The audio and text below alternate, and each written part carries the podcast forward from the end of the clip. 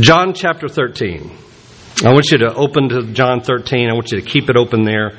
And then, um, uh, because I'm only going to read part of this, but then we're going to w- kind of walk through the rest of it. John 13, beginning in verse 1. It was just before the Passover feast. Jesus knew that the time had come for him to leave this world and go to the Father. Having loved his own, they were in the world. He now showed them the full extent of his love. The evening meal was being served, and the devil had already prompted Judas Iscariot, son of Simon, to betray Jesus. Jesus knew that the Father had put all things under his power, and that he had, had come from God and was returning to God. So he got up from the meal. He took off his outer clothing and wrapped a towel around his waist.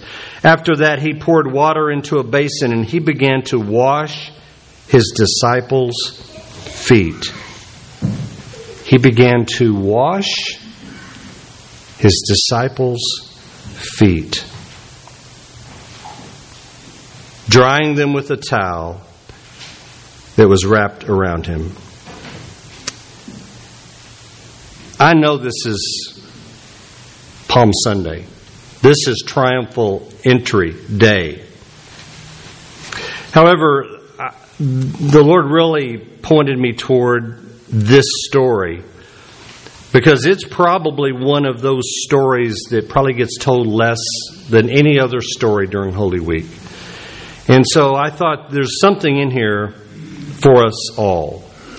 Now, we all understand that life includes both good surprises and bad surprises. We typically categorize them in those two uh, extremes, good and bad. And I got to thinking, you know, here for Tiburon, probably good surprises throughout Tiburon's history. I, I would call San Quentin one of the good surprises. I, I don't know any, anybody had in store and had in mind what was going to happen when uh, that ministry was started all those years ago. But I think that's, that was a good surprise. I think all of our mission trips. Uh, how many of you have been on a mission trip with Tiburon before? Raise your hand. Okay? Uh, those of you who didn't raise your hand, you have no clue what I'm talking about. You don't. You don't. And it's not until you do one will you fully understand the impact of how important that kind of stuff is in the life of a church. Now, you have a little taste of it because about five years ago, we started Feed Those Who Feed Us. And that first summer, 70 people went with us over to Davis. 70. How many times can we take 70 people on a mission trip? That's pretty amazing. And the next year, 70 plus went, and about 25 of those were new people. And I think even the third year, it even grew beyond that. And so, so we understand good surprises, but we've also had some bad ones. We all recall the day we got word about Susan's accident. We sat in this room and we prayed, asking God to please, please, please provide a miracle. And He chose to say, I need her worse than you do. This side of heaven, we will never, ever understand those decisions. We won't. Just go ahead and resign yourself to say, we, we can't understand that. But it is a part of life. Now, there are some surprises that begin bad and turn out good. We all recall that morning that we got word that the Keller boys were in an accident. Arriving at the hospital at San Francisco General and seeing both of them in comas, we thought, Lord, you've got to do a miracle. You have to. You don't have a choice. And He chose to. He chose to provide that. And that bad, bad surprise ended up having a good ending. And we praise Him for that. Today's story Today's story starts with a bad surprise. Disciples were not ready for what was about to happen. It's Thursday night. The Passover meal has not been yet served. It's ready. It's ready to be brought out, but it's not been served yet. When we talk about foot washing, which we don't do very often, we're Southern Baptist. We steer clear of this one. Foot washing has been called an acted parable with Jesus playing the main character. He's going to he's to perform it right in front of his disciples. Now, before we talk about it, though, we have to understand proper etiquette. And the proper etiquette, which is more so important in the East than it is in the West, teaches us that as your guests arrive, whether it's been from the countryside or from the cities, because they all are on dirt roads. Whether they've, they've dressed up in their finest clothes because they're coming to your house and they've taken a bath and they've cleaned up, yet the feet are pretty, pretty dirty because of where they have to walk.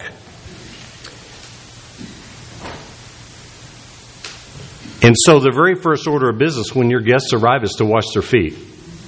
And you have one of your slaves do it. Now, this particular task was so humbling and so beneath everybody that it was even included on a list that Jewish slaves did not have to perform, only Gentile slaves. Okay?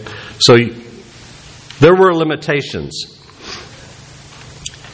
In the movie To Kill a Mockingbird, Miss Maud tells Scout that oh, old Mr. Radley, that was Boo's father, was a foot washing Baptist. She goes on to explain that foot washers believe that anything that's a pleasure must be a sin. And as a religious sect that strictly follows the Bible, they keep away from any form of pleasure from their lives. That is a little more like Southern Baptist. Now, today, as we focus on this, the Passover meal is ready to be served. The disciples have arrived, and they're looking around at one another, but the feet are still unwashed. But no disciple is going to take it upon themselves to wash another disciple's feet. That just wasn't done. It wasn't done. And so Jesus, without saying a word, rises and he removes his outer garment. And he takes a towel and he wraps it around his waist. And he takes a basin and some water and he kneels down and he begins to wash each and every foot of each and every disciple that was present. My guess is that the disciples were stunned in silence, with the exception of you know who.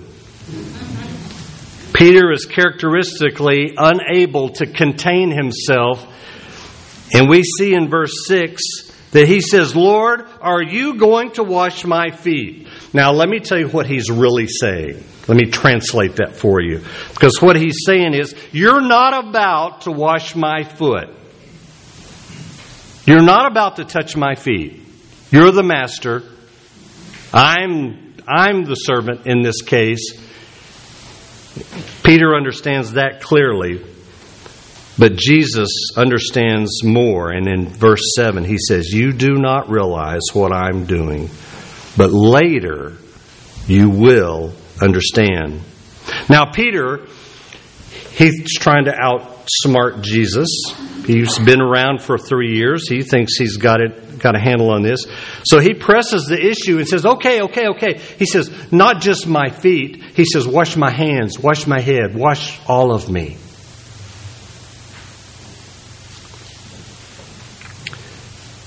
Jesus reminds the disciples that when a person who's had a bath, the whole body is clean. He says, In fact, you are clean, though not every one of you. We'll get back to that not every one of you part. Scholars have debated for years the meaning of what this bathing comment was all about. Some have said that it has to do with the work that's coming on the cross on Sunday, on Friday, and and, and eventually till that, that will lead to Sunday. Others have said, no, no, this has to do with baptism and and the uh, that ceremonial washing. But the clearest understanding of this passage really has to do with salvation itself. Are we in right stead with God? Are we in right harmony? Is our life lined up with His? Which will ultimately tie those two things together. Now, there's an uncomparable love that underlies all of what we're talking about today. And we have to go all the way back to verse 1 and we look at that phrase at the end of the chapter. It says, He now showed them the full extent of His love. The full extent of His love. Now, we have hindsight. We can look back. We can open the text. We can, we can search it. And we can see in John 3.16, we re- remember Jesus telling Nicodemus that God so loved the world that He gave his one and only Son, that whoever believed in him would not perish, but have everlasting life. Hindsight helps us understand that we always knew what God's motivation was and that it was love. We always knew that. And we can think to ourselves, well, this foot washing exercise they're about to do, and in the process of doing, is not going to be a demonstration of the full extent of His love but more exactly, maybe the introduction to it, the preamble to it, or, if you please, the dress rehearsal that was to begin the next day and culminate on Sunday morning. The practice of kneeling at the feet of someone and washing their feet is an extreme, extreme de- demonstration of a humbling experience that was going to come with what Jesus would go through in his trial and the beating and the execution and his ultimate death on that cross. Foot washing absolutely requires a proper attitude of the heart. 1 John 4:10 reminds us that this is love, not that we have loved God, but that He loved us and sent His Son as an atoning sacrifice for our sin. The reason that we celebrate this and we rehearse this year after year after year during this holy week that we are in at this time is this because it is the single greatest demonstration of God's love for us, and we must, we are compelled to continue to tell the story. However, however, there is a sinister coalition which affects it. And we return to that phrase in verse 10 where he said, Someone who's had a bath only needs to wash his feet. His whole body is clean. And you are clean, though not every one of you. Now, when we look at that phrase, we realize that we have a couple of problems sitting at the table, at that very table, that very night. Problems that just got their feet washed. One that is not going to be fixable one that cannot be repaired, and one that is going to be fixable and can be repaired. First, the irreparable. Judas had not yet slipped out to launch his betrayal. He's sharing this meal, and he was among those who got his feet washed. Now, I don't know if you've ever been a part of a foot washing ceremony in your life. But it's not easy to sit there if somebody's kneeling at your feet, washing your dirty, smelly feet. That's not easy.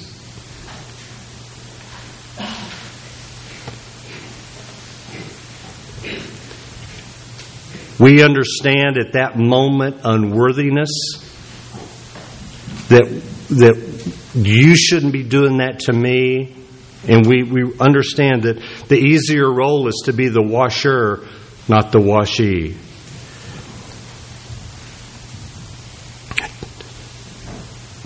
Judas had his feet washed that night, but his heart was in another place. Satan had already invaded. But John does not imply, and neither do I want to imply, that Judas was a helpless pawn in the hand of the devil. He was prompted, but he was not propelled.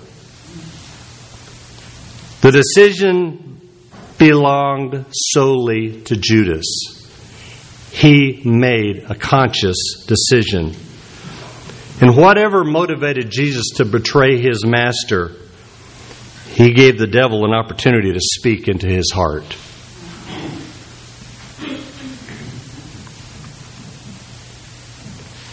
The second, the repairable, fixable problem is one that we more closely relate to. Peter and likely the other disciples who remained silent is clearly with Jesus. No question about that. That is not even not even issue, even in spite of the things and the activities that are going to happen over the next 24 to 48 hours. But Peter's attitude, his attitude first to refuse Jesus to even washing his feet, then to saying, Oh no, wash my hands and my head, that clearly showed that he was not fully operating or understanding the context of Jesus' intent and the act and movement of the Holy Spirit of God in that moment. The disciples, for the most part, outside of Judas, had received Jesus as the one who had clearly, clearly come from God. Jesus now begins to reveal more clearly and more precisely the love that characterized the Father in all of these actions that were coming. But full comprehension was not going to come nor be realized until after Pentecost, after the coming of the Holy Spirit. And you think about Peter for a moment. That Peter that that that denied Jesus three times during that trial. Not two months later is going to be the same Peter that preaches, and 3,000 came to the church on that day. That's the same guy. And the transformation that takes place because now he gets it. Now he's put all the pieces together. Jesus has been putting puzzle pieces in his bag for three years.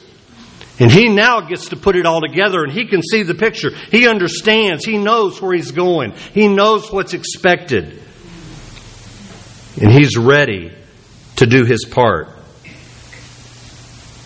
Well, what about us? What does this mean for a 21st century Christian living in Marin County? This passage includes a most solemn warning and one that I believe continues to this day, because not everyone who professes to follow Jesus are truly his own. We see very clearly right here, Judas was at the table. And there are people, in spite of, in spite of what Jim Rakoff taught me, Jim Rakoff, if he said it once to me, he said it a thousand times. He says, he says, you know, Marin County going to church is not the fashionable thing to do. You guys all know that. In fact, you pay a price for being known as a church person in Marin. You do. But the reality is that no, we're not even safe in here. Even some who receive the outward washing of Christ still have unwashed hearts. And we believe with all our heart that baptism and Lord's Supper are important and powerful symbols to the community of faith, but they themselves do not and cannot impart salvation. And we also have to remember that 1 Peter 5 8. 1 Peter was written to the church. To the church. Not those pagan heathens out there. No, it was written to us. And it says, Be self controlled and alert. Your enemy, the devil, prowls around like a roaring lion looking for someone to devour.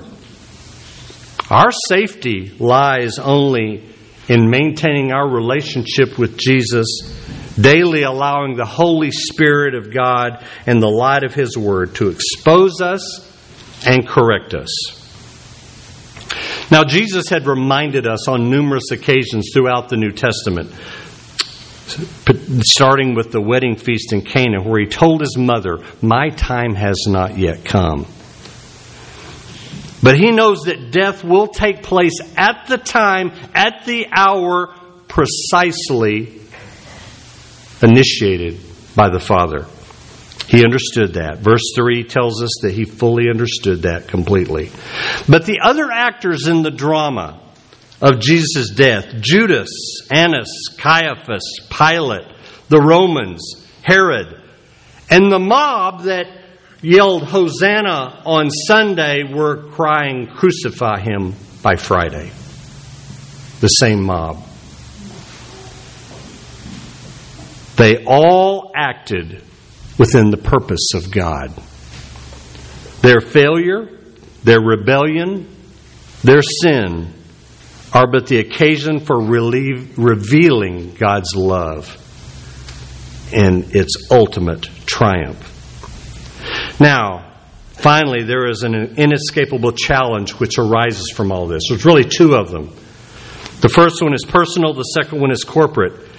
And from a personal standpoint, the challenge is reflected in Jesus' words to Peter in verse 8. He says, Unless I wash you, you have no part of me. Unless I wash you, you have no part of me. That holds true. It held true then, it holds true today. Unless Jesus washes us, we have no part of him.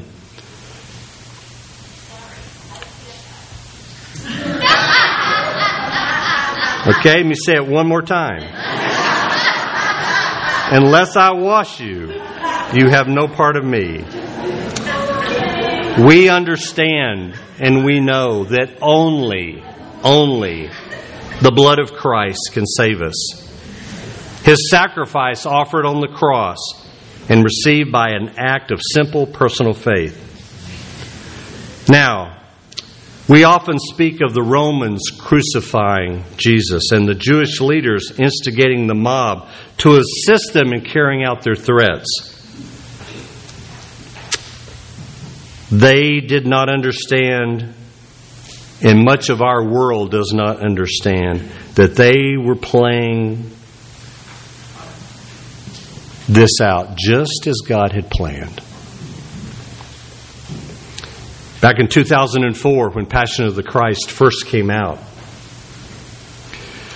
there was about 10 of us from here at Tiburon who went to Northgate and we watched it. We wanted to give a report back to the church to say, go see it or don't go see it. And we ended up saying, go see it with caution. It's rough, it's bloody, it's extreme, it's intense, but we think that it's true to Scripture. Go see it. Well, the next order of business was the youth came and said, Hey, we want to go see it. And so we talked that over and we said, Okay, youth, you can go see it as a group, but make sure you tell your parents where you're going. And they understand completely. Megan was a sophomore in high school. She went to see it. She got back, and I said, Okay, tell me, what jumped out at you? What grabbed you? What, what scene really can you remember that really speaks to your heart from what you saw? After the beating, after the carrying the cross all the way up to the final crucifixion place, they dropped that cross on the ground. Jesus was laying there beside the cross.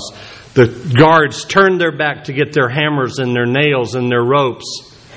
And before they could come back, the scene she says made the most impact was Jesus turning over and crawling up on that cross.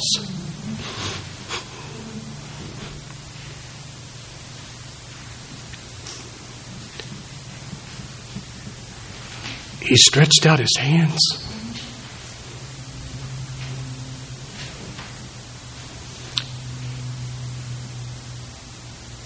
He was ready.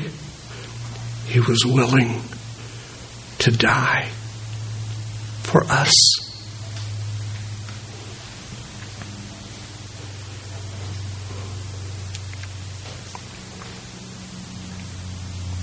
First John 1 7 reminds us that the blood of Jesus, his son,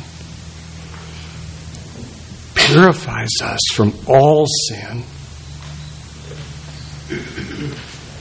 We live in a world and we live in a culture that thinks you can be good enough. Trust me, you can't.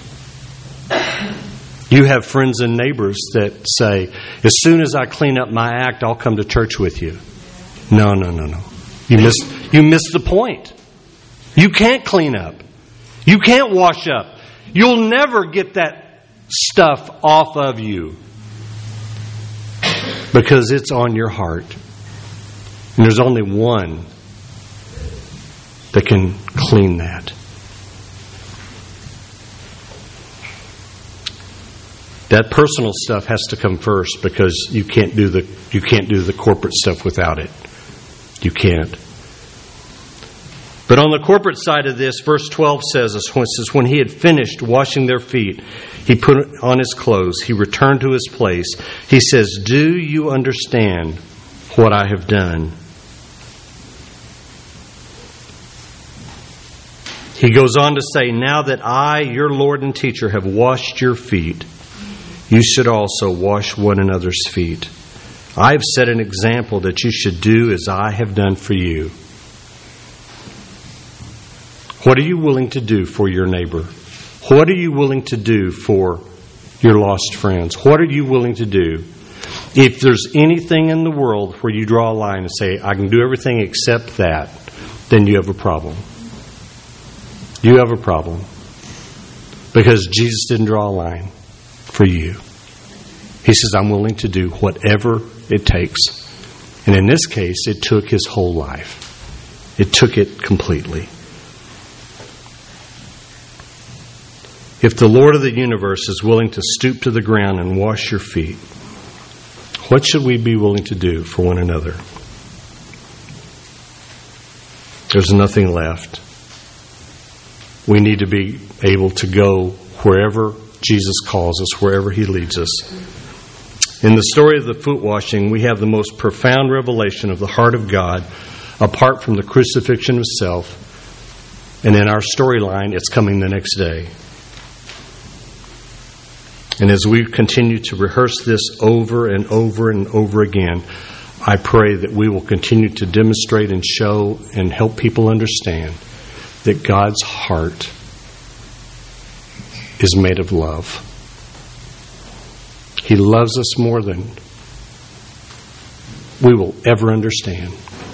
And today, as we move into a time of invitation, it's my prayer that if you've got unfinished business with God, there's nothing special about walking down this aisle and taking Pastor Bryce by the hand and telling him you need in you. There's nothing special about that, but but what is special is your willingness to say, I have a need that only God can meet. And Pastor Bryce is going to be standing at the front ready to talk to you about that as we stand together and as we sing.